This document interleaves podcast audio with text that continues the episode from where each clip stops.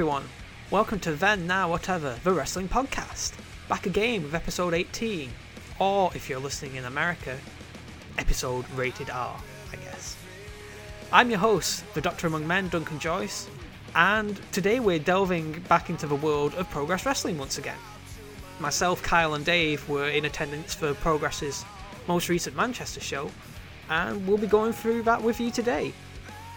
Now, at the minute, Kyle's on holiday for half term, and I wanted to wait for the show to become available on demand progress before I reviewed it, so that if you weren't in attendance of the show, you can go ahead and watch it on demand progress and check out what we're on about. So, what I decided to do was I invited the lads over to my flat post show to give their immediate thoughts on the matches and the incidents that we saw. And so we'll check in back in time with Kyle and Dave every now and then, in between the storylines and matchups that I'm going to guide you through today. I should also apologise for the echo that there's going to be during the clips where I'm talking to Kyle and Dave. We recorded it in my flat's lounge, and I have wooden flooring and about a 12 foot ceiling, so it was very echoey. But having said that, why don't we check in with my co hosts, the hardest working Triple H mark in show business, Mr. Kyle Cambray, and our good friend Dave Summerton. How you doing, guys? Alright, really good. So, Yeah. a good show today. I'm knackered. Yeah. Yeah, very tired. And it's cold. It's really cold. Yeah, it is very very cold. Yeah. Okay, so going into today's show, then, what were you most excited for? The announcement of Pete Dunne and Trent Seven. Because before that, it was the Tyler Bate match. Yeah. And then I only realised this morning that Pete Dunne and Trent had a match as well. So, that's the one that I was most looking forward to. Mm. Yeah. Mine was definitely the Zack Sabre Jr. match. And the Tyler Bate one. That was the one I was looking forward to. Yeah, my anticipation was kind of like, oh, okay, when they released those first two, and then Tyler Bates, that Sabre Jr. bang up immediately. The one I was really looking forward to was uh, Mark Davis and Walter. Yeah, that was, that was an intriguing one, that one. Mm. I think before, it was definitely one that you looked at and thought that could, that's got the potential to be the best one of the night, that one. Yeah, Whilst we're on the subject of progress, we have to say a big thank you to our friend Carl Grice from the Rise Nitro podcast, who we bumped into at the show once again, who gave uh, both me and Kyle some little WWE Slam City figures. You can see the picture of it on our Twitter page at TNW Podcast, where you can also see my absolutely terrible attempt at replicating the Undertaker eye roll. Also, if you're a big fan of Progress, I was recently on the Music of the Mat podcast discussing some of the most iconic themes in Progress's history with our good friend Andrew T. Rich. Check out their Twitter at Music of the Mat for details. Hands down, one of my favourite podcasts at the minute, and it's an absolute pleasure to join Andrew in looking back at some of my favourite moments in Progress and favourite themes. So, we are taking a look at Progress Wrestling Chapter 63 Take Me Underground from the O2 Ritz in Manchester taking place on the 12th of February 2018. As per usual, we are greeted in the middle of the ring by Progress co owner and quote unquote list enthusiast Jim Smallman.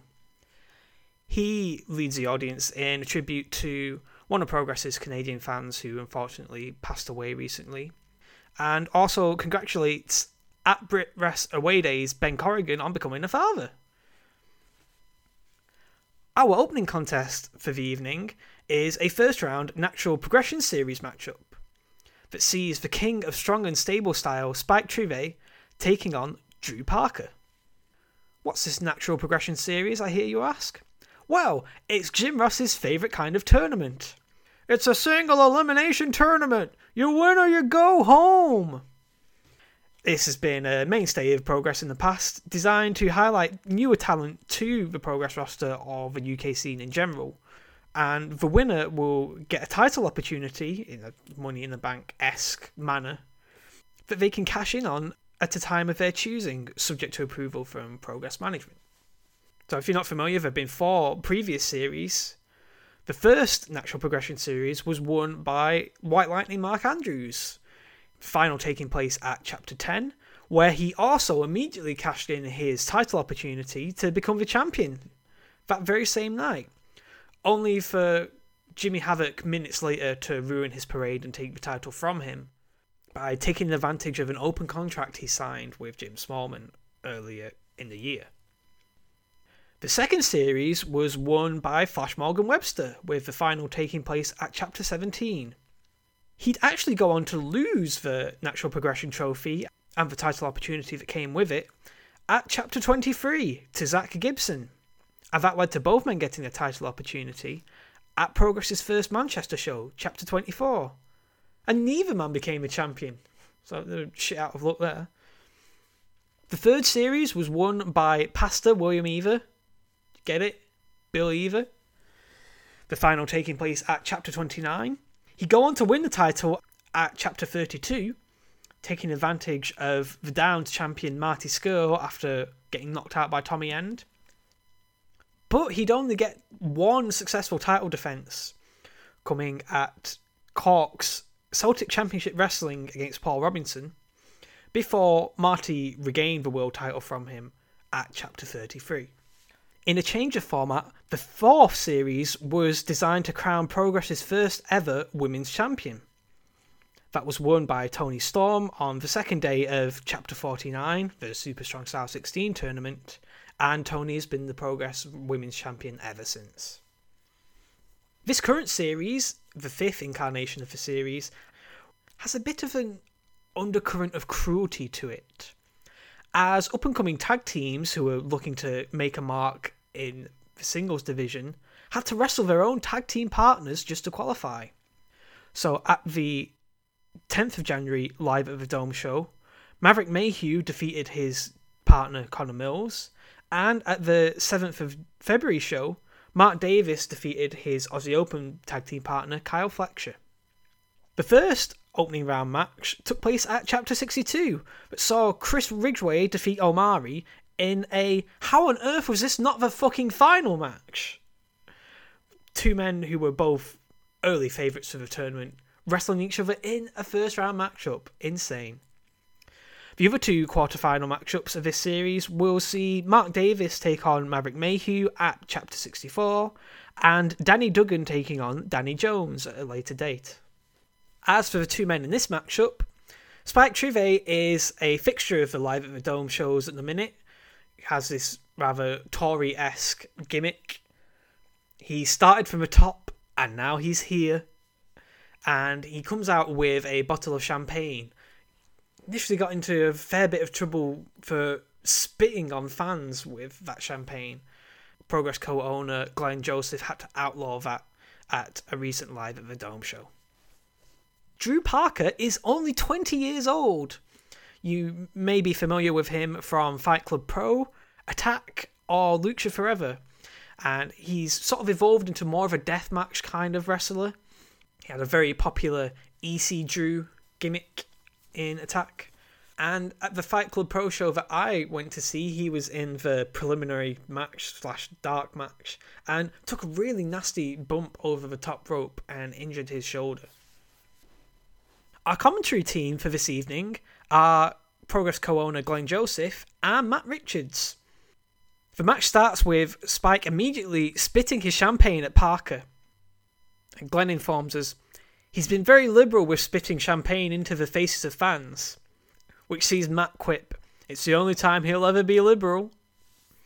Spike dodges a dive and forearms Drew, hits a sit out suplex facebuster for a two count, trolls the match with a spinning back elbow for another two, spits some more champagne, only for Parker to come back with a decent looking double stomp, a tope con hilo, and a detonation kick for a near fall.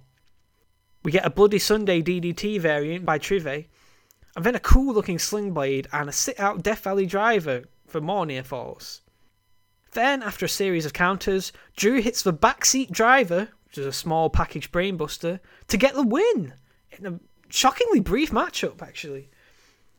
In the post match celebrations, Spike shatters a champagne bottle across the back of Drew's head. Holy shit! This resulted in lots of broom based chants for the cleanup of this match. My favourite being you brushed up as opposed to you fucked up. Until we finally get a Hoover that gets you suck chants. So, yeah, surprisingly brief matchup, but pretty solid in general. Let's check in with Kyle and Dave for their thoughts.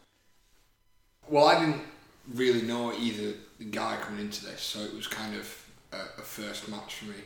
They both seemed to do all right. and Neither overly won me over, but you know, it was a, it was a good opening match to get everyone in the mood for what was to come. Hmm.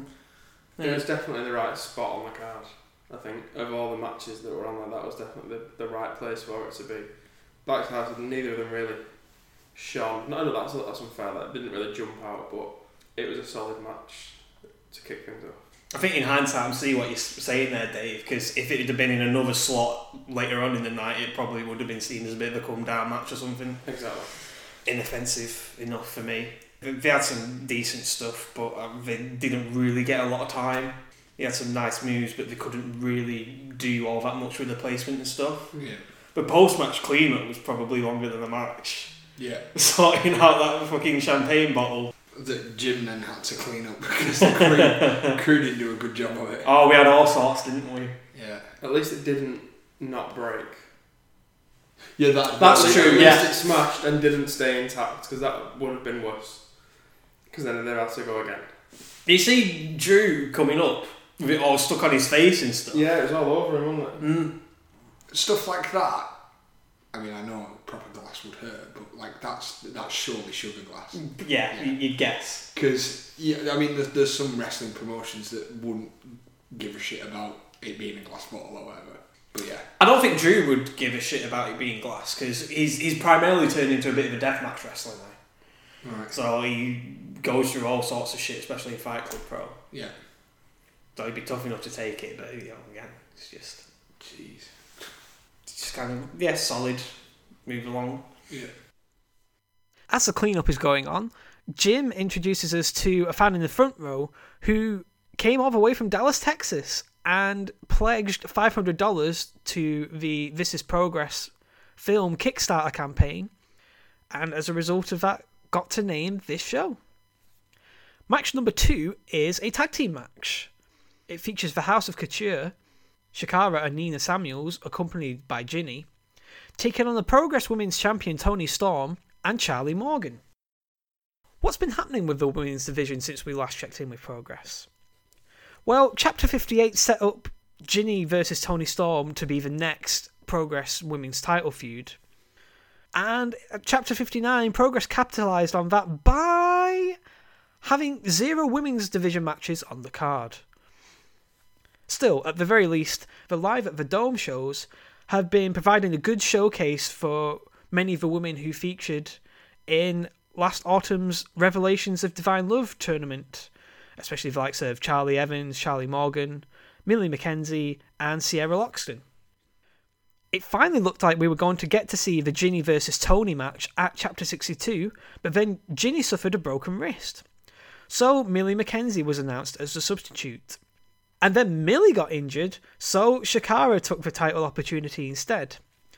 Toni retained, but in the post match antics, Jinny and Chakara formed an alliance with Nina Samuels, an alumnus of Eve and the XWA.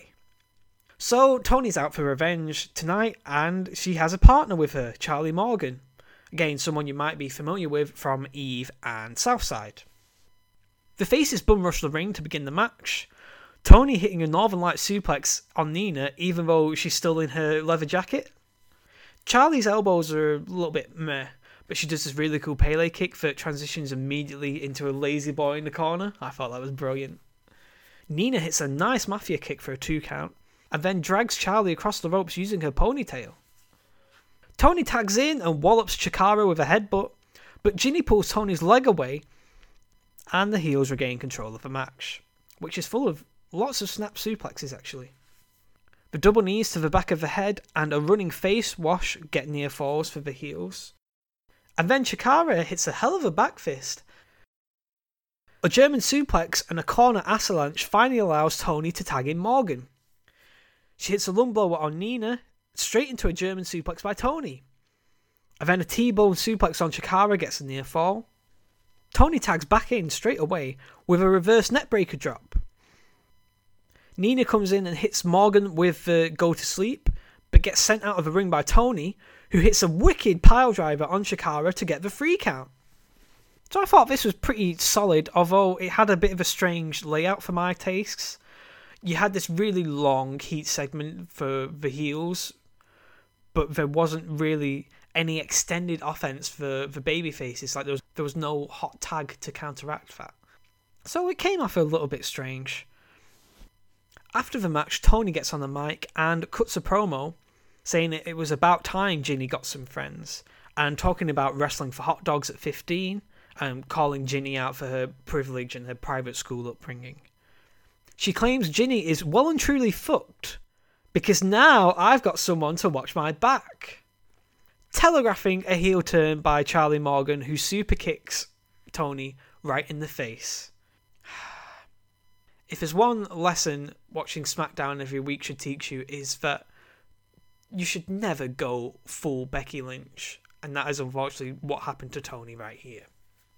Let's check in with the lads and see what they thought.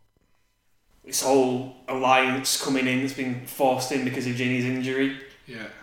It's a good way of keeping her around, keeping her there or thereabouts while she's got this injury, and then obviously when she comes back, that'll be when we start to see some some sort of interaction more so with it with her and Toni Storm. Yeah, I mean, she still had quite a presence about her, really, as a manager, and like especially when she was like stopping Toni getting up on the rope and stuff. Yeah. Nina Samuels had some pretty impressive stuff. I thought Chakara, again, like Candy Floss, she's really, really young, but um, she, she looked really assured. But I mean, the heat segment in the middle was just a bit too long for me, so it made it a bit more laborious than it perhaps needed to be. Yeah. Yeah. And then the ending, I don't know whether it was just the way Toni was speaking on the mic. You, I couldn't tell exactly what she was saying. No, I couldn't quite hear everything. He did a spoonerism and called her a pirate instead. but like Jinny's outfit was kind of quite naval, though. I guess. Yeah, I suppose she, she buttons on the front. kind of got there a little bit. Yeah, Saved herself. but uh, it was just so telegraphed in the end. Like, what? I've got Charlie to watch my back now, and then you look at Charlie, and she's just like, "What? Oh yeah, yeah, yeah, totally, totally, yeah, fine." Yeah. And then the turn happened. You can see it coming a mile off. Yeah. Yeah, hundred percent. Oh, it was a shame, but Whether I don't know, I, Toni's now on her own, or we're gonna see some more people have Toni's back. I don't know. I'm trying to think who we could have really. Because I mean, Millie was supposed to get this shot at some point, and then she got injured, and so everything's been fucked over a bit by injuries and that. So I mean, it's a it's a way to get fresh people on, like putting more faces in the women's division, which can only be a good thing. Yeah. But I keep saying this: they really need to be getting to the stage where we've got at least two women's matches on the show because Yeah. they're getting there in terms of depth. I think. Mm. Yeah, I agree. Our third contest of the evening sees Flash Morgan Webster take on Mark Andrews.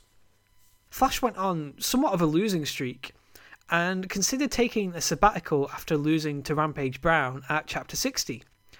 But he was convinced back by Progress Management, and at Chapter 62 he beat Doug Williams.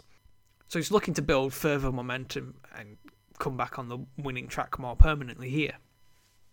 Mark Andrews has continued to be haunted by the spectre of his former tag team partner, Eddie Dennis, getting berated virtually every show. At chapter 61, Mark came out to address the crowd about an injury that he'd suffered that would take him off a show, and Eddie came out and responded and saying that he was ducking out of fighting him. Then at chapter 62, Eddie berated Mark for teaming with the Welsh youngster Danny Jones. Hmm, I wonder if we'll see more of him tonight. We kick off this match with some nice technical exchanges, and Flash being able to counter a number of Mark's attempted arm wringer counters, and even that cool delayed arm drag that he does. We eventually reach a standoff when both men miss drop kicks, before Mark hits the reverse victory roll into the double stomp and a standing twisting press for a two count.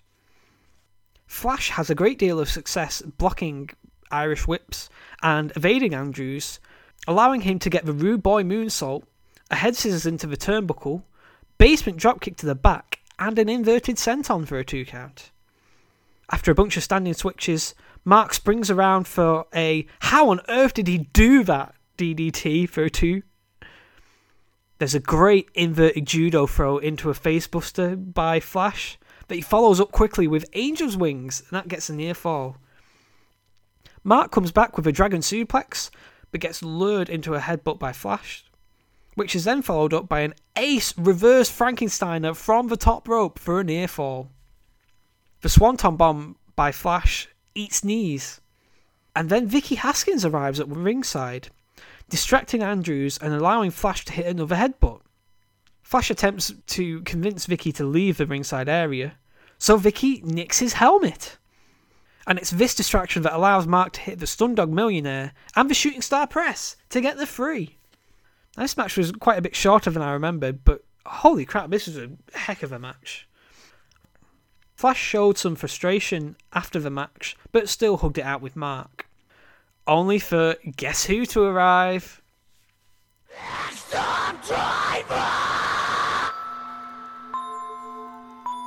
Yep, Eddie Dennis is here, and Flash lets him head to the ring to confront Mark. Interesting. He berates Andrews for being a snake and taking advantage of Flash being distracted, and then berates the fans for expecting him to stalk Mark all the way to 205 Live that coming Tuesday. He tries to injure Mark before he can even make it onto 205 Live and looks to Pillmanize his leg with a steel chair, but the ring crew come in and save Mark and escort him out of the ring. This angers Eddie, and he absolutely bodies one lad on the ring crew with a forearm. I thought that was a really enjoyable segment all round and a good follow up to a really enjoyable match. But let's check in with Kyle and Dave.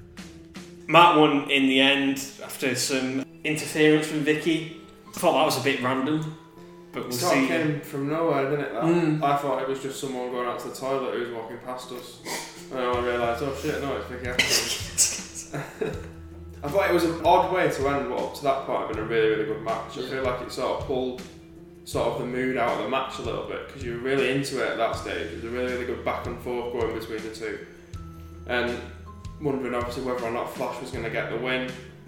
And then it, I understand why I needed it to be it to be in there for story purposes, but I still felt it was it could have been done better.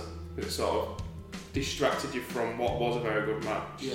Sort of pulled you out of it a little bit, and then the, then the end, the finish happened, and it was just a case of all right, there we go, Mm. it's there. Yeah, But the match itself, I thought was was amazing. I felt that that was better than anything from the last time. Just that one match was better than anything on the the previous show that we went to. Yeah, no, I agree with that. And like the, the big spots that they could do, and I think because they're similar sizes, it's much easier to do that. Uh, flip that they did off The Frankenstein out of the corner. Yeah, that was sensational. That was. In my time going to Progress in Manchester, these have been two of the most reliable names in terms of match quality. So it was it was natural that they were going to have a stellar match, and sure enough, they did. You know, they had lots of great escapes and stuff. I love the twists with the arm work early on. Yeah. Like we, you saw that Flash, who's had this urge to get a win, like he desperately needs it because he's been on the losing end a lot. It really felt like he had Mark scouted very early on. Just gave the match a good feel.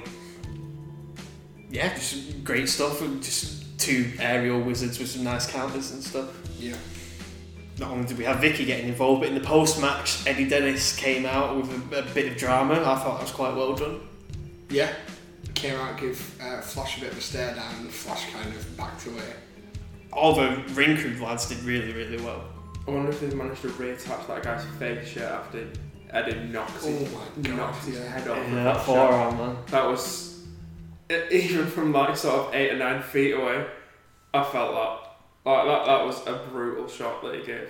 But I think Eddie's Dennis has been really really good in this new heel role that he's got because he was great sort of previously a sort of a comedic character or sort of a light-hearted character, and ever since he split FSU up, he's sort of taken it to a new level.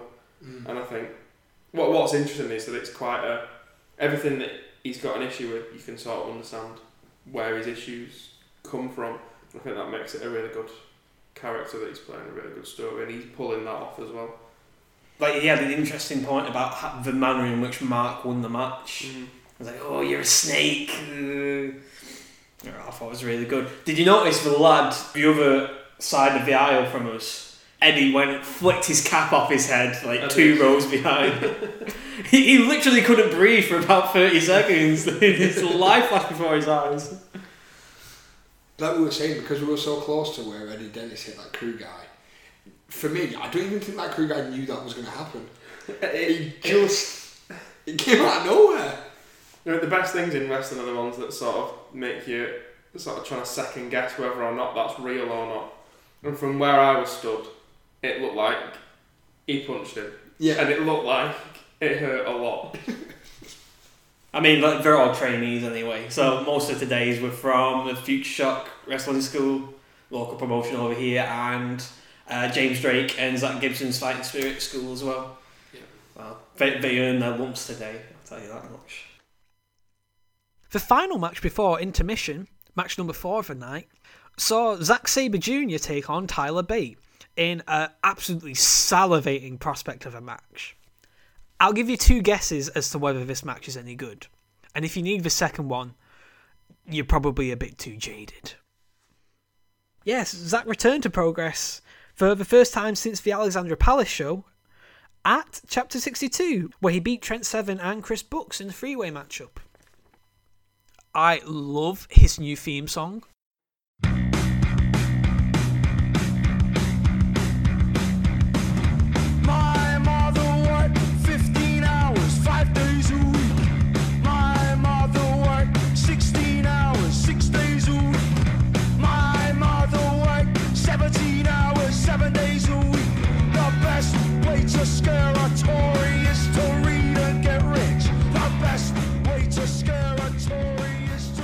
Song called Mother by the band IDLES. Naturally, this is a very map based matchup in the early going. Lots of fighting over knuckle locks and escapes. There's some joint manipulation into a surfboard by Zack, which Tyler turns around to maintain control himself. We then get some full Nelson exchanges, and Tyler tries to isolate Zack's leg, but he just snaps out of it with a super swift roll He's so swift at moving his body around the ring. It's incredible. You know a guy like Zack Sabre Jr. is a business when he can make a headlock feel important and look deadly. He then follows it up with some absolutely disgusting looking joint manipulation around Tyler's left wrist. Both men start throwing uppercuts, and boy, are they vicious. Zack gets pissed off during a brawl and gets a head scissor butterfly Kimura on Tyler during a rope break. Fucking hell. Sabre does the neck wrench with his feet and then starts fish hooking Tyler. Tyler powers him up, and Zack, for a brief moment, got a freaking Nelson hold with his legs instead of his arms. Holy crap. Says something for the strength of Tyler as well.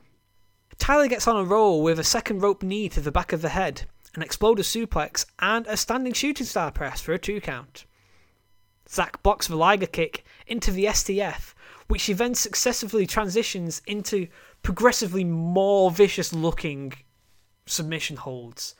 This was a marvel right here. Oh my god.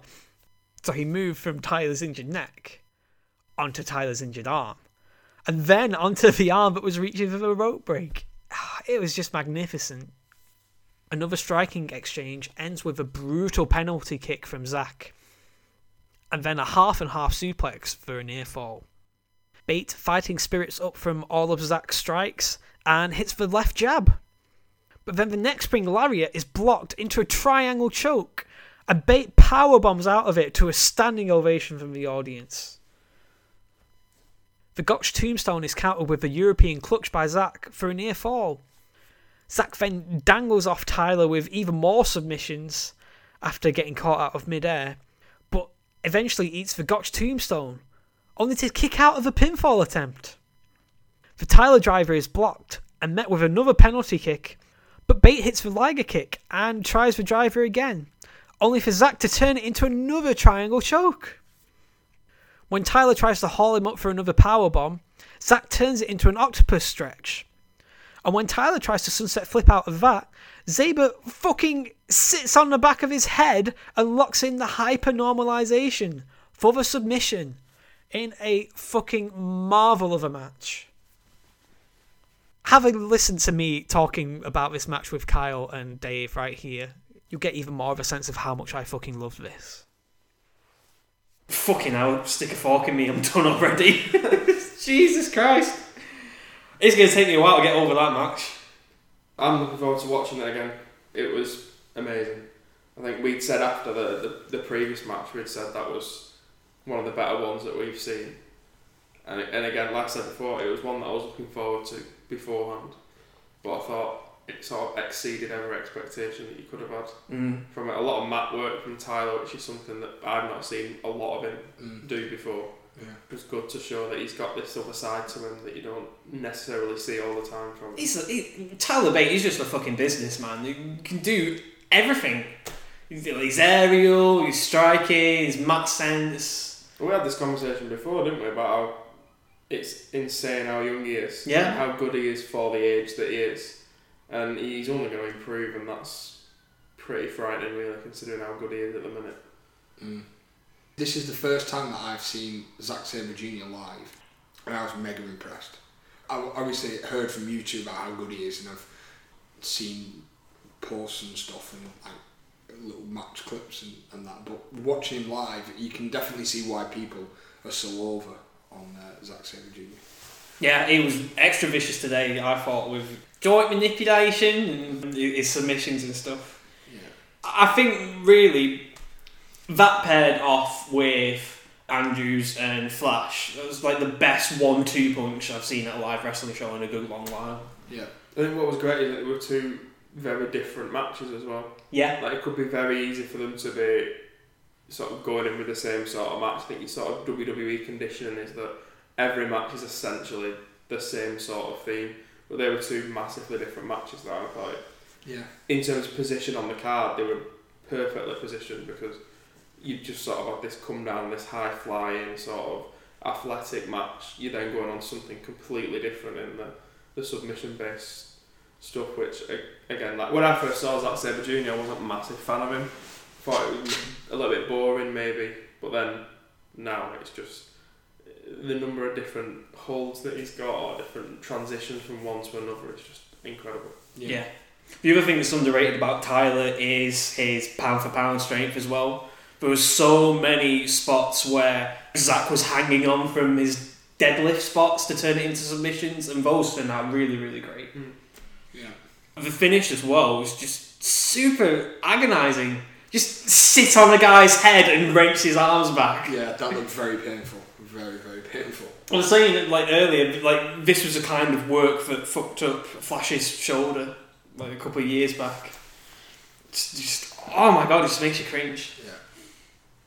It's definitely the right choice to go into intermission because I needed a rest. Yeah, but I think we said this last time that the match that went into intermission last time we were here was probably like the best match. Yeah, that's true. And it Yeah. could have just main evented. Yeah, they did. They did well. Yeah, it was wrestled like a very big time match. So that leads us into intermission, so it's half time question time. So the Elimination Chamber's coming up. and I was just wondering if you had a particular favourite chamber match or a particular favourite spot in the Elimination Chamber. I think going back to the old, the original chamber matches where it was just the steel, and you always got thrown through one of the doors. That mm-hmm. was normally a traditional spot every year. Who's getting thrown through one of the glass chambers? There's no particular spot that stands out, but that's just a spot in, in general. You you always got that every year. Who's who's doing that? A bit like Kofi at the Rumble. Yeah. The elimination chamber is pick a guy that's going through one of them them glass chambers. They're all good. I enjoy the elimination chambers. There, there isn't really a, a bad one. I think that's just because of the, the way that it, it works. Yeah, it's good. Yeah, Dave? I don't because I feel like I've only seen one chamber match in my entire life, and that was when Dolph Ziggler was teaming with AJ Lee. So that tells you the sort of time frame that that was, and I don't remember anything about it.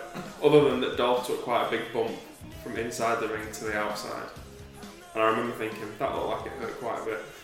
But other than that, I don't remember anything of that match. I, I mean, I think it tends to be a very reliable match. Uh, there's very, very few times where it kind of like collapses in on itself, and when it does, it oh my god, like the the ECW, the Extreme Elimination Chamber, Yeah. Oh my lord. When you're broadcasting, like one of the one of the biggest sins you can commit is dead air, and they had the equivalent of dead air in that match where there was only one person left. Like everyone else that was legal was eliminated, and it's like, okay, we've got to wait for someone to come out of the pod. Yeah. Just Jesus. Oh, that one that was an intercontinental title one. It, I feel like I know what you're gonna. Is this the one where Dolph had to basically take over the match? Yeah. And call every spot because nobody knew what they were And you doing. could hear it, couldn't you, as well? give me a clothesline, give me a clothesline! yeah. Like John Cena in the Rumble. Oh yeah. Every, every spot it can be heard. Yeah, like my personal favourite is probably still the original Elimination Chamber. I don't think it's necessarily the best chamber match there's been. I thought as, as far as getting across the gimmick and like putting new ideas across for it, I thought it was really really good. Yeah. Probably like with the same level. My favourite spot is like the Spider-Man spot, where someone leaps into Yeah. the walls, hangs onto the grid bit, and then jumps off on someone. Yeah. And like RVD used to do. Yeah, I, there's been a few, haven't there? Uh, RVD, Ray. I think Jeff did a, a Swanton one off the, off the top. Yeah, people doing stuff Yeah. off of pods, yeah. Yeah. I'm looking forward to it. I'm looking forward to it. Like I say, I don't think it disappoints. I mean, there's your average elimination chamber, but there's never been a bad elimination chamber. Mhm. So, hmm. Yeah, stuff. When we come back from intermission, Jack Sexsmith arrives. He plugs a recent video interview that he did for Progress's YouTube channel, and the fact that he'll be at Progress's New Orleans show. He talks about learning from his first appearance in Manchester in 2006, which was also my first Progress show. And he said it was the moment that he realised that he could be more than a parody and could represent his community. He calls Manchester a home away from home and reveals, via pointing at the screen and some slagging of Ronda Rousey, that he is going to challenge for the Progress Championship at Chapter 69. Nice! Which is Progress's big Manchester Victoria Warehouse show. It's pretty appropriate that Jack is challenging at that show, but let's take a trip back in time to immediately after the show as we had a discussion weighing up the merits of this announcement. The title opportunity that he earned from the scramble match in the Sheffield show, he was going to use to get a world title match at the Manchester Victoria Warehouse show coming up. Chapter 69, appropriately enough. Yeah. Yeah, I feel like more should have been made of that, but it wasn't, and I was disappointed. that maybe that says more about me than anything else. But, no, what was quite nice was that he said like he made his debut in Manchester, so to then have that match in Manchester again, which it should be.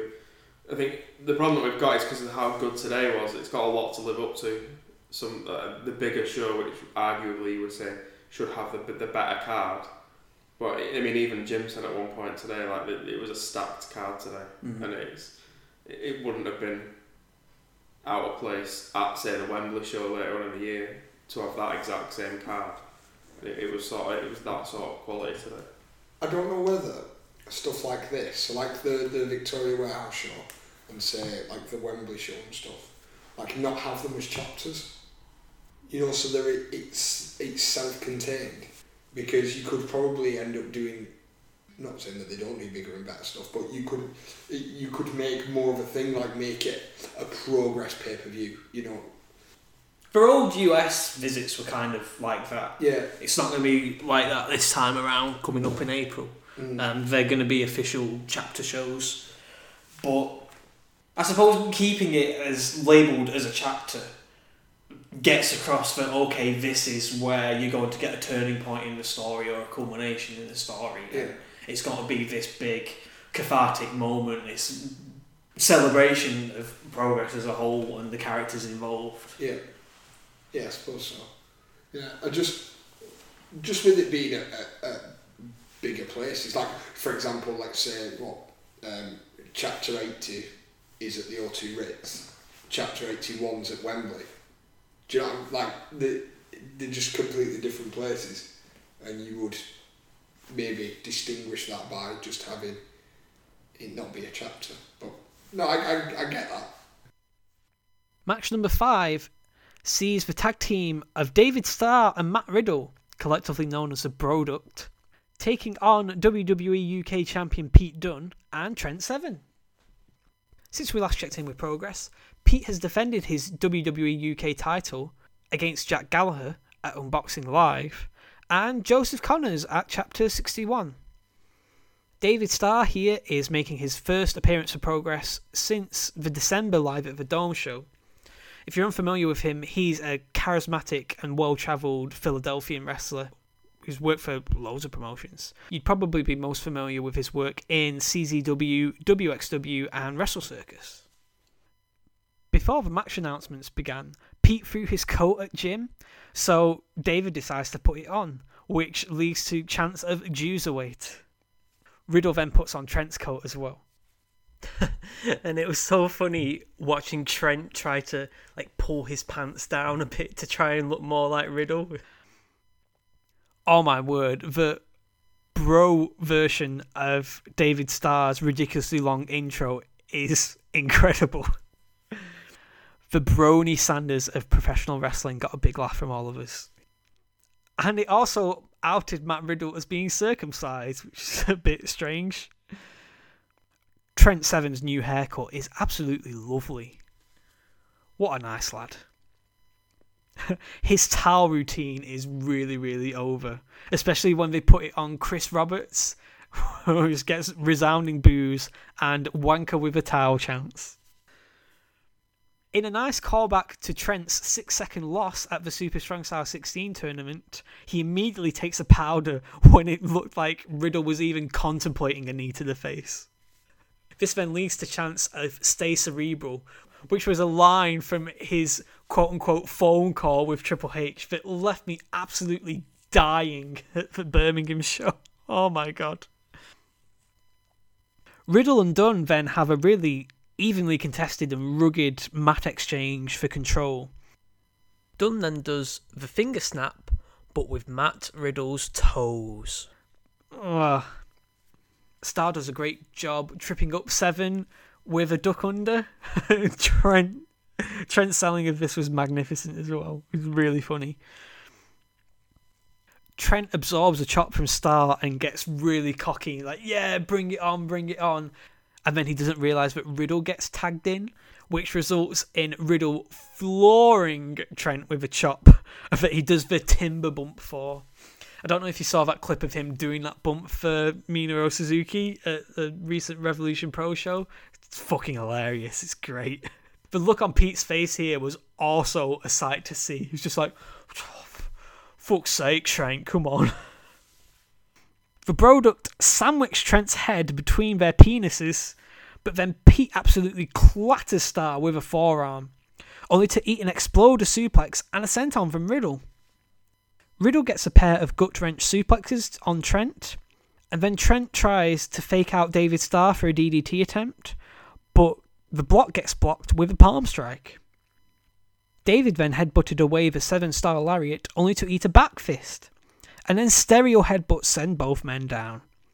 We get tags on both sides, with Pete flipping out of the corner to hit Matt Riddle with a German, only to eat an exploder suplex again. Trent and Starr both hit their machine gun chops. It's a back yarrow! Starr then hits an ace top rope lariat sandwich into a flatliner, which is called the product recall, and a shining wizard for a near fall. Trent replies with a dragon suplex and a ragdoll gut wrench powerbomb, and a lariat that turned Starr inside out, only for Starr to hit the Blackheart Buster. Riddle and Dunne then start slapping the absolute piss out of each other. Trent then backfists Dunne by accident, only for Dunne to bite Riddle's toes. Man alive. He then hits Starr with a half Nelson suplex and does a pile driver penalty kick combo with Trent, but Riddle saves the fall. He tries to fight off both of British Strong Style with chops and eventually succeeds with a double knee, sending them into a double apron DDT by Starr and following up with a double German suplex. We then get a fucking doomsday device knee drop by the Broduct for a two count. Pete flips out of a German suplex by Starr and gets the X-Plex for a two count, but the bitter end is countered with a DDT. Meanwhile, on the outside, as per usual, Trent Seven chops the ring post by accident. Oh, and then Matt Riddle kicks the ring post by accident. Starr accidentally dives onto Riddle on the outside, and then Dunne does a top rope moonsault to everyone to the outside. We get a small package counter to the bitter end for a near fall, but then Trent saves Pete from a delayed German suplex and hits David Starr with the fucking burning hammer. I've never seen that move live. It was awesome. The bitter end by Dunne then quickly follows to get the win for British Strong Style. Another really, really good match. Let's see what the rest of the lads thought. I was saying this to Kyle in the match. I could watch Trent Seven react to stuff all day. He's just so funny. like there was parts of that match that were just there, there was some chops going on. There was some some moves that were going on inside the ring, and to see Trent's reaction on the outside was was cracking me up all match. And there was one point where I think he, he actually sat down in the He crowd and he, he'd just been like beaten up by Matt Riddle, and he decided to have a break. So he just sat down outside. that, that's been the highlight of the previous two shows that we've been to. Trent Seven has been the highlight of those. Yeah. Like that promo before the last the last match where they were against the Grizzly Young Vets was was one of the funniest things that I've ever seen. I think the funniest thing that I've ever seen is still the spot where Trent Seven gets chopped and goes into immediate rigor mortis. Timber. It's still that, that the one with Minoru Suzuki is still one of the, my favourite things I've ever seen on the internet, and to be to see the same spot in person was It's brilliant. And then he even, after the rigor mortis, he then went into the rescue piece.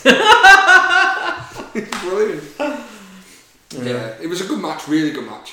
But like I say, with the spots, Trent, when he smacked his arm off the turnbuckle, oh my god, that must have hurt.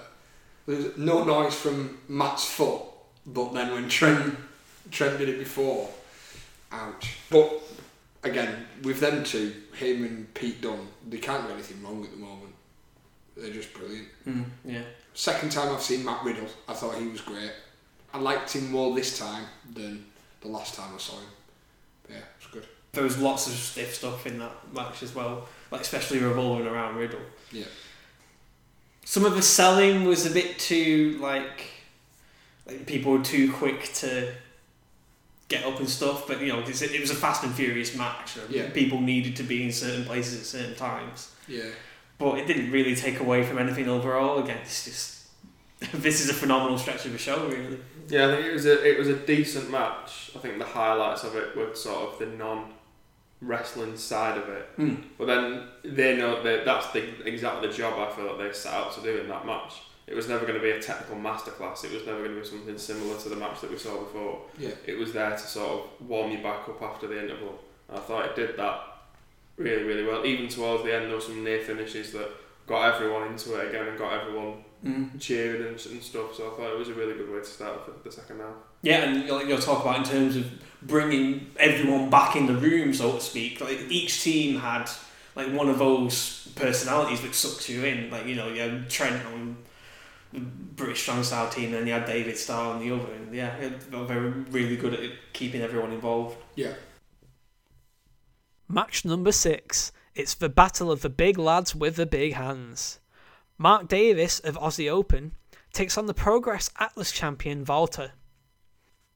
At the previous Progress show, Walter had an absolutely brutal Atlas title defense against his Ringkampf partner Timothy Thatcher. Oh my lord, it was so intense, and the marks left on Thatcher's chest were highly reminiscent of the state of Ilja Dragunov's chest after he fought Walter in the 16 carat tournament final last year in WXW. Mark Davis, if you're unaware, is another big lad with similarly big hands to Walter and big chops. So fans have been clamouring for this matchup since Dunkzilla debuted in Progress, and Progress has said, well, why the fuck not? Holy shit, whilst walking around the ring and high fiving fans, Davis trips up and spills a fan's drink in their lap. Oh, it was so awkward. Anyway, despite that trip up, the match itself starts all business. Lots of powerhouse stalemates until Davis gets a leg lariat and a fist in the corner for a two count. Walter gets a German suplex and then quickly follows up with the chopping. And oh my Jesus Christ, I've never heard chops like this. I thought Keith Lee brutalizing Flash at the last Manchester show was bad, but holy shit, I've never known anything like this. I mean, Davis did get his fair share of licks in too, but the chops from Walter were just overwhelming. It only took about half a dozen chops to get Mark's chest busted open and bleeding, and it was great the way each side of the ballroom could kind of saw in turn that Mark was bleeding, and oh my gosh, it just changed the whole complexion of the matchup. It's kind of like in Homie the Clown in The Simpsons, you know, the whole stop, he's already dead kind of thing. It just makes you wince over and over again. This meant that the crowd was absolutely rabid for Davis fighting back or just even vaguely standing his ground against Walter. Davis blocks the power bomb but gets put into the sleeper, only to land on his feet from the German. But as per usual, one chop from Walter evens the score. Dunkzilla's actually able to shitcan Walter to the outside to hit an awesome suicide dive. And then replies to Walter's next chop with a great clothesline that sends the crowd into an absolute frenzy. He then gets the better of a slugfest, only to be clattered with a shotgun dropkick and a powerbomb for a near fall. Davis replies with the alpha male water slide overhead Nelson slam, which gets a near fall, but very quickly we get the chops raining in again. More clubs to the chest by Walter, and then he eventually locks in the sleeper for the submission. Jim Smallman's post match reaction probably sums it up for everyone here. Um, fuck. Fucking hell. I couldn't wait to discuss this match with the lads. Oh my god, fucking. Walter against Mark Davis. Non title match. Yeah, I thought that they first promoted that as a title match. So it was weird that they said it was a non-title match because mm. I'm sure that it was. I might have misread it, but then they Yeah. announced it as a non-title match. I mean, like, going into the result, I wouldn't have seen the harm of making it a title match. Like, if Walter was going to No, I think I was saying to Kyle because Mark Davis is in the natural progression series. Yeah. So I feel like it would be it would have been odd to give him a title shot whilst you're also in the natural progression series. Right, okay. Surely, if he, you he wins the natural progression series, that's fine. He will then get to be able to pick his title and his opportunity. So maybe they're leaving it for a rematch. It wasn't particularly one-sided the match. Sort of everything that you'll see afterwards is pretty one-sided, but the actual match itself, there was a little bit of back and forth in that match. So I cer- certainly think there's room for maybe a, a second match between the two, Yeah. sort of a little bit further down the line. Mm. Yeah. It was very, very, very, very, very, very brutal. Jesus Christ, yes. The early goings, I was like, oh, still deciding who I want to back here. Yeah. And then, you know, you have the nobody moves spots and, like, you know, big, big, the big immovable objects and stuff. And then out came the chops. And, oh my lord. There's not one person that can say to me, them chops aren't real. They were monsters. It got to the stage where I, I wanted, I didn't want any more chops in that match know, yeah. because they were brutal. And I think it was just because Walter's chops are so brutal. Like Mark Davis was getting some in, but they were nowhere near as. They didn't sound as good. They didn't seem as impactful as Walter's. At any other match, they would have done. But in this one, I felt like his, his chest cavity was going to cave in at some stage.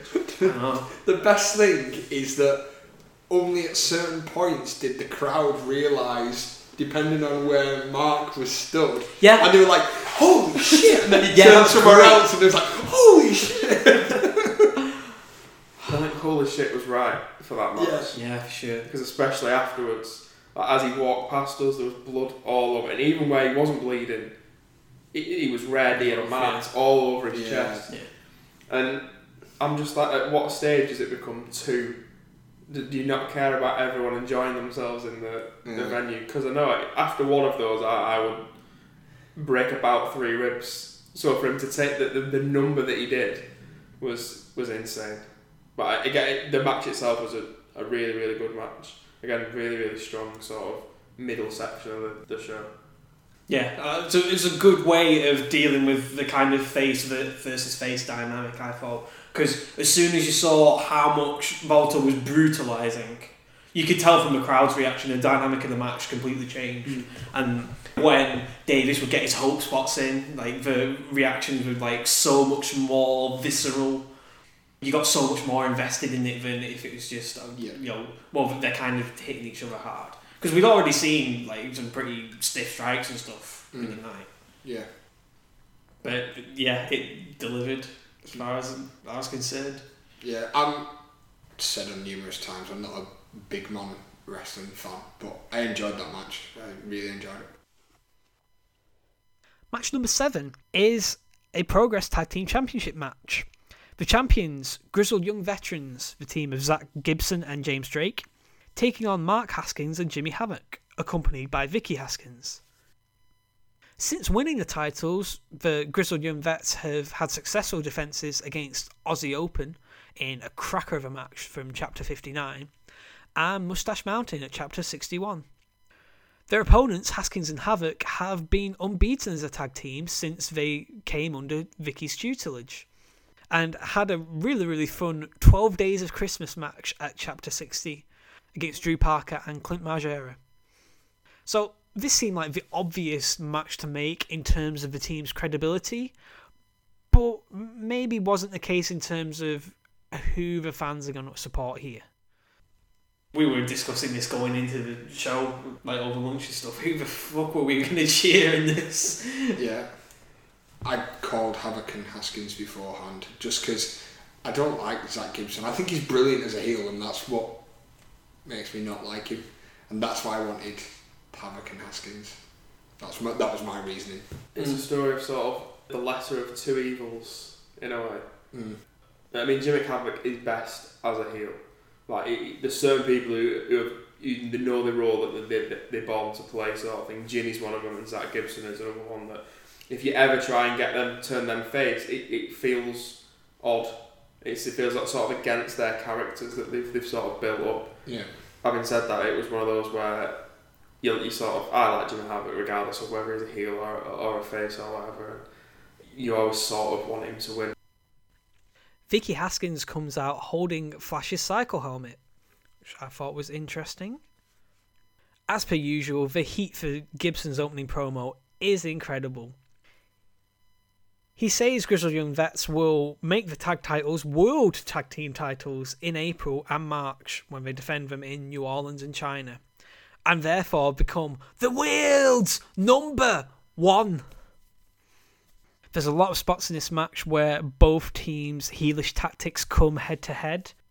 So the first instance we got was both of the teams jumping each other at the start of a match in turn, and then we get Gibson and Havoc both eye raking each other simultaneously. That's then immediately followed by Haskins and Drake both leaving their corners to go to their opposition's corner to try and pull them off the apron, but then they realise nobody's there when they reach the corner. it's pretty funny. Oh, there's a cookie Northern Lights suplex into a facelock suplex combination by the champions. Haskins then successfully blocks the Making Towns Doomsday device and dropkicks Drake out of midair after he leapfrogged his partner. Jimmy gets the tag and hits finger pokes and shin kicks. It is truly something to behold. Double Acid Rainmaker is blocked, and the champions hit some double team maneuvers, only to eat some kicks from Haskins. Havoc tries to hold down Gibson's foot from a blocked suplex, but then Drake just pulls the referee out so he can't make the count. Again, more head on heel versus heel tactics here. Vicky distracts the referee for a very, very long time, whilst Gibson and Haskins are cradling each other, and then their partners keep turning them over so that it's their opponent that's getting pinned and not their partner. Drake and Gibson wind up accidentally forearming each other, but Gibson bounces back from a double super kick with a double clothesline. Both of the champions low blow and cradle their challengers while the ref was seeing to Vicky, and then the challengers low blow both of the champions while they were arguing with Vicky. There's a dropkick ticket to ride combo on Haskins, and then a ticket to ride on Havoc sets him up for the 450 splash by Drake. The referee gets distracted again, and Haskins wallops Gibson with Flash Morgan Webster's helmet. This draws out Flash, who goes to retrieve his helmet from Drake, but then that distraction then leads the challengers to hitting the Kiss of Death, which is a front kick Rainmaker combination, and that gets them the free count to crown them the new Progress Tag Team Champions. Our first title change in Manchester. This was a very complicated match in terms of match support and its placement on the card.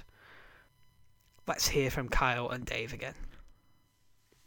I was surprised when it happened because we we had the discussion previously that Manchester had never had a title change Yeah. in all the time that they've been coming. Of, of the two that were on the line, it, got, it was obviously the one that was more likely to change than, than anything else. But I thought even when it did come, it was a surprise. And it was quite a nice surprise, really, to have a, a title change on a show like that. Yeah, I think like some of Havoc's moves felt very face like. Like the reaction that the crowd gave him. Like when he, he kicked both of the shins and they were hopping around and then he, he did the eye prod. Like it was very I know they're heel moves, but they were very face like in the reaction that he got. So Yeah, I thought it was kind of like Piper-esque, really, and like the whole front of the eyes and stuff. yeah. Again, you talk about the lesser of two evils. Like Jimmy's doing this stuff to be a cheeky scamp, and Mm. Zack's just doing this stuff because he's a prick. And Yeah. I mean, it, it was quite interesting. Like the GYV had a bit more energy about them than the other match we saw them in. I thought Mm. like there was a bit more urgency in their moves, trying to take on the responsibility of like the favourite as such in the match at certain points. Yeah, but like with the ending of the match, I knew that Flash was going to come out as soon as as soon as she came back out with the helmet. You said to me beforehand, didn't you, at the Yeah. start of the match, you said, I wonder if she comes out with his helmet and that plays into it mm. in some way. I mean, I quite like the idea of them sort of taking a memento off everyone that they beat going forwards. I think that's, that's quite a nice idea, but obviously, Flash has now got his, his helmet back, and hmm. I thought it was as soon as because we saw her then pick it up as well, didn't we? So I was like, Yeah. right, okay, so this is where we're going with this one. I thought it was good that rather than it just being a case of it being used as a weapon, that there was actually more to it than that. It's too easy sometimes to just say, right, yeah, we'll just use it as a weapon and then hmm. that'll cost X person the match. I thought it was quite good to have Flash come out and sort of get involved in a way Yeah, as well in that one. Yeah, so I mean, it's quite a good way of putting all of the smarts of the new champions. Yeah. Really, and uh, like especially Vicky's role in particular. Personally, this was the most exhausted I'd ever been at a progress show because we had such a good run. I was like, "Ah, well, I don't really know who to cheer for this match, so I'm, I'm just I'm just gonna watch. You know, yeah, there's certain spots that are like, oh yeah, that was cool and stuff, but I like wasn't quite as into it as. Well, I, I was like that with the main event. It was the main event that I was like, I, I have no idea I'm going to cheer for here. I'm just going to watch it. Our main event of the evening is a triple threat match for the Progress World Championship. The champion Travis Banks defending against TK Cooper and Chris Brooks, who's accompanied by Kid Lykos. Pre match, we get a video package highlighting the story going into this match. While Kid Lykos is out with an injury, Chris Brooks has gone on somewhat of a winning streak as a singles performer, which earned him a title shot at Chapter 61. The returning TK Cooper would wind up helping Travis retain his title and challenge Travis for the title at Chapter 62, which was where Brooks came out and cost TK the win. As far as Travis's title reign goes, he had a really good match with Will Ospreay at Chapter 60, but other than that, it seems like at the moment it's kind of hard to buy in the, to the fact that he could lose the title. And I make sure to bring this up in conversation with the other lads. I think we've all got a few issues with Travis's title reign Mm-hmm. in terms of his like opposition and his highest caliber opponents have come on these like you know redemption tour like they were these were people that he'd lost to on the way to getting the title so I guess Yeah. You'd kind of expect him to get his win back anyway and then from then on it's just like people coming up like from necessity Yeah, I feel like certainly some of the, the title events that he's had so far, they've been against people who who aren't really sticking around or aren't there week in, week out as he is. So it's one of those where it comes a little bit predictable. Um, I mean, you can still have amazing matches in that sort of predictability, but it's just one that you don't really expect anyone to win. Like, I don't think anyone was really surprised with the result of the match tonight. I think they're mm. obviously going to keep him, the belt on him for a while. And I said this to you before. There's sometimes something to be said for sort of switching a title around a little bit. It's always better in the chase than it is for than sort of holding the title on that. And I think that yeah, they had the chase at the, at the back end of last year into this year with Travis sort of going after Pete, and sometimes you need that again to sort of bring that character out because for me he's not really got a character and I think it, it's something that you sometimes struggle. You see him in, like say, Fight Club Pro, and he's doing other stuff, and he's a little bit different, and he's a more interesting character for me, anyway. In the early goings, Banks and Brooks both try to superkick TK, but they forget that he's Samoan, so he just headbutts them both. He considers going for a moonsault to the outside, which is the same move that hurt his leg in New York, but thinks the better of it, only to get stomped into the apron by Brooks. Banks scores with a punch to the face and a series of suicide dives, and then Brooks gets a tope con hilo. We then get lots of shenanigans with chairs, including Travis's Kiwi Terminator routine, and loads of the ring crew getting absolutely walloped with chairs to the face. The concern from fans at ringside warrants sit down if you want your seat chance. Because, holy crap, it must have been at least a dozen chairs that they were throwing at each other at this point in the matchup. Oh, there was one shot to the head of TK Cooper that oh, looked pretty nasty. Old days of WWF nasty.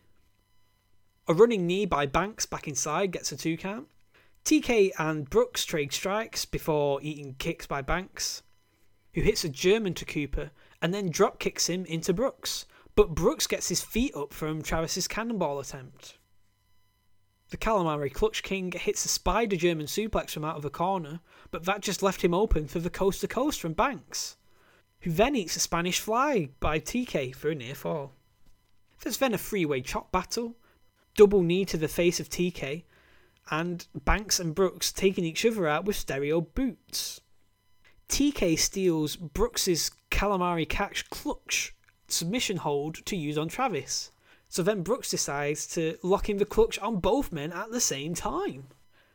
Banks comes back with a double stomp to both of his challengers, and then there's a scary moment where TK nearly breaks his neck on a double Spanish fly from the top rope. Oh my lord. The Northern Lights bomb to Banks gets a near fall, which cues Cooper to have a crisis of confidence, stealing the championship and deciding whether or not to use it as a weapon. Banks is actually encouraging TK to do it, but in the confusion, eats a belt shot from Brooks instead, who then gets cradled by TK for a really close near fall.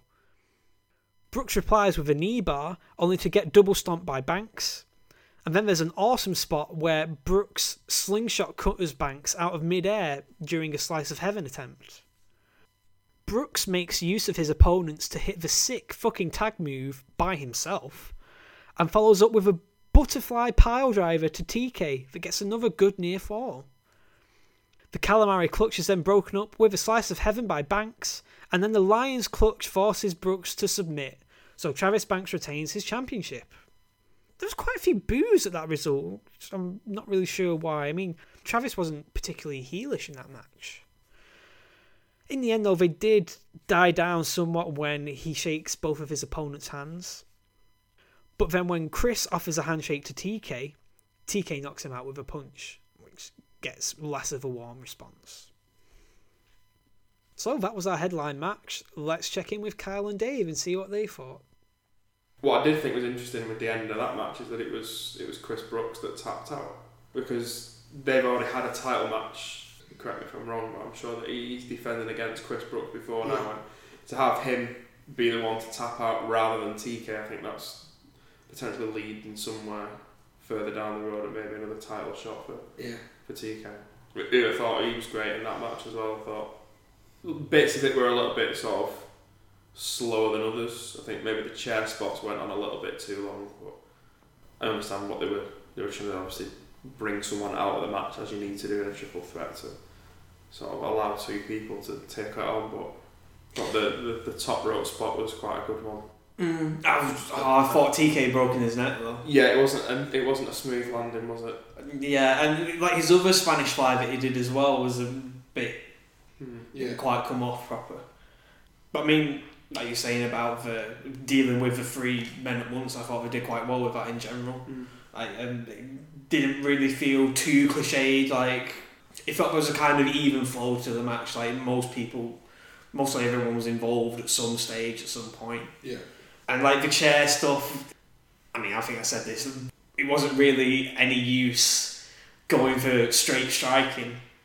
Everything had gone down Mm. Earlier on in the night, so they're trying to sort of differentiate themselves a little bit there. Yeah. Probably did go on a little bit too long, like you say, but Yeah, I think the thing with the chairs though is that you know they, they were real chairs. That's what kind of got you a little more into it than usual. And yeah, it did go on a, a little longer, but when they're using real chairs to hit each other with, you just think, how, you know, it was a good match. But it, it just it was one of them matches where I wasn't behind anyone. I wasn't cheering for anyone. I was just watching it as a as a match. You know, there was no in further investment. If that makes sense. mm, yeah, One thing as well that I thought was quite nice was the, the whole TK with, with attempting the moonsault to the outside. Obviously, that's the move that he did when he broke his ankle and sort of not being able to bring himself to do it. Same thing happened a little bit later in the match, which would have been a moonsault to the inside as well. Mm. I thought it was again something as we go on. I'm assuming at some point, but like like the Will Ospreay thing when he won the title for the first time mm-hmm. with a 450 wasn't it that he was 630. 630 that he was going to do yeah and I think it's quite a nice way to bring that sort of into it eventually he'll pull it off and see what happens at that stage Mm. Yeah. Final thoughts on the show overall? Really, really good. I think today's was better than the first progress show that I went to. There wasn't a, a terrible match. The only match for me was just the first match because I didn't know either one and I didn't know who to be invested in. But yeah, I just thought it was amazing today. Just really, really good. Every match was spot on. Yeah, yeah I think it was it, it, these last two shows have certainly felt For me anyway there's a, there's a little bit you think well they're not doing it at the ballrooms they're not as sort of important like you don't get big events happening. A little bit like say when WWE comes over here with the exception of last time you don't really get anything groundbreaking happening in sort of those shows. They're just there to sort of fill a, a role. But I thought these last two shows have been really really high quality. But today's especially was was one of the best in the last maybe 12 months in terms of sort of a, a standalone show or a chapter show um, with the exception of potentially like the, the Super Strong Style 16 weekend I thought in terms of the match quality it was right up there this right up there today with, with the best ones Yeah. Like you guys, I thought it was superior to the last show we went together to see. Yeah. Slightly more consistent.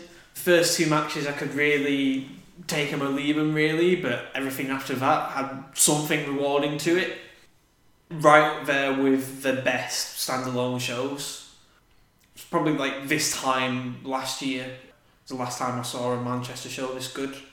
I could tell we were onto a good thing when, like I was saying earlier, the match I was most anticipating, the Walter and Dunkzilla match, when we reached that point in the card, I was like, oh shit, I forgot this was happening. Yeah. and I had already like completely had my film from like the, the middle portion of the show was just fantastic, especially. Yeah. Yeah, just favorite matches for you guys. Tyler Bate, Zack Sabre Jr. for me, Mhm. definitely. Yeah, I've got to agree. Got to agree with that. We're one hundred percent in agreement here. Yeah, I think it's gonna take a while for me to get over that match and find something that's gonna match it in terms of quality. Just to wrap things up, having watched it back on video on demand now, my opinions of the show haven't really changed since watching it live. I thought it was another really, really good quality show, with the middle portion being fantastic, especially. Tyler Bate versus Zack Sabre Jr. is still my match of the night, hands down. Probably my match of the year so far, actually. All in all, I think we're excited to be heading back for Chapter 69. That'll wrap things up for this episode. Remember, the easiest way to keep track of us is to follow our Twitter account at TNW Podcast. We're also on Facebook where we post some more extended things more sporadically. You can subscribe to the show on Apple Podcasts and Stitcher Radio. Be sure to give us a five star rating in the review if you're really enjoying the show. That will help boost the awareness of the Show No End. You can also listen to our show on our SoundCloud page, soundcloud.com forward slash TNW podcast, where you'll find a handy playlist of all of our past episodes and all of my guest appearances on the Rora's Nitro podcast. And just one last final reminder to go ahead and check out Music of the Mat, the podcast devoted to the music of professional wrestling. Their most recent episode, episode 27, features yours truly talking about the music of progress. Just like to thank our friend Andrew T. Rich once again for having me on. Next time! Hopefully, what we're going to do is, much like last year, have Fastlane and the Elimination Chamber go head to head and see which one's the best as we continue the road to WrestleMania in 2018. Yeah, all right. We'll wrap things up then. Uh, so yeah, so goodbye from Kyle. Goodbye, see you next time. Goodbye from Dave. See you later. And I'll see you all next time. Catch you down the road.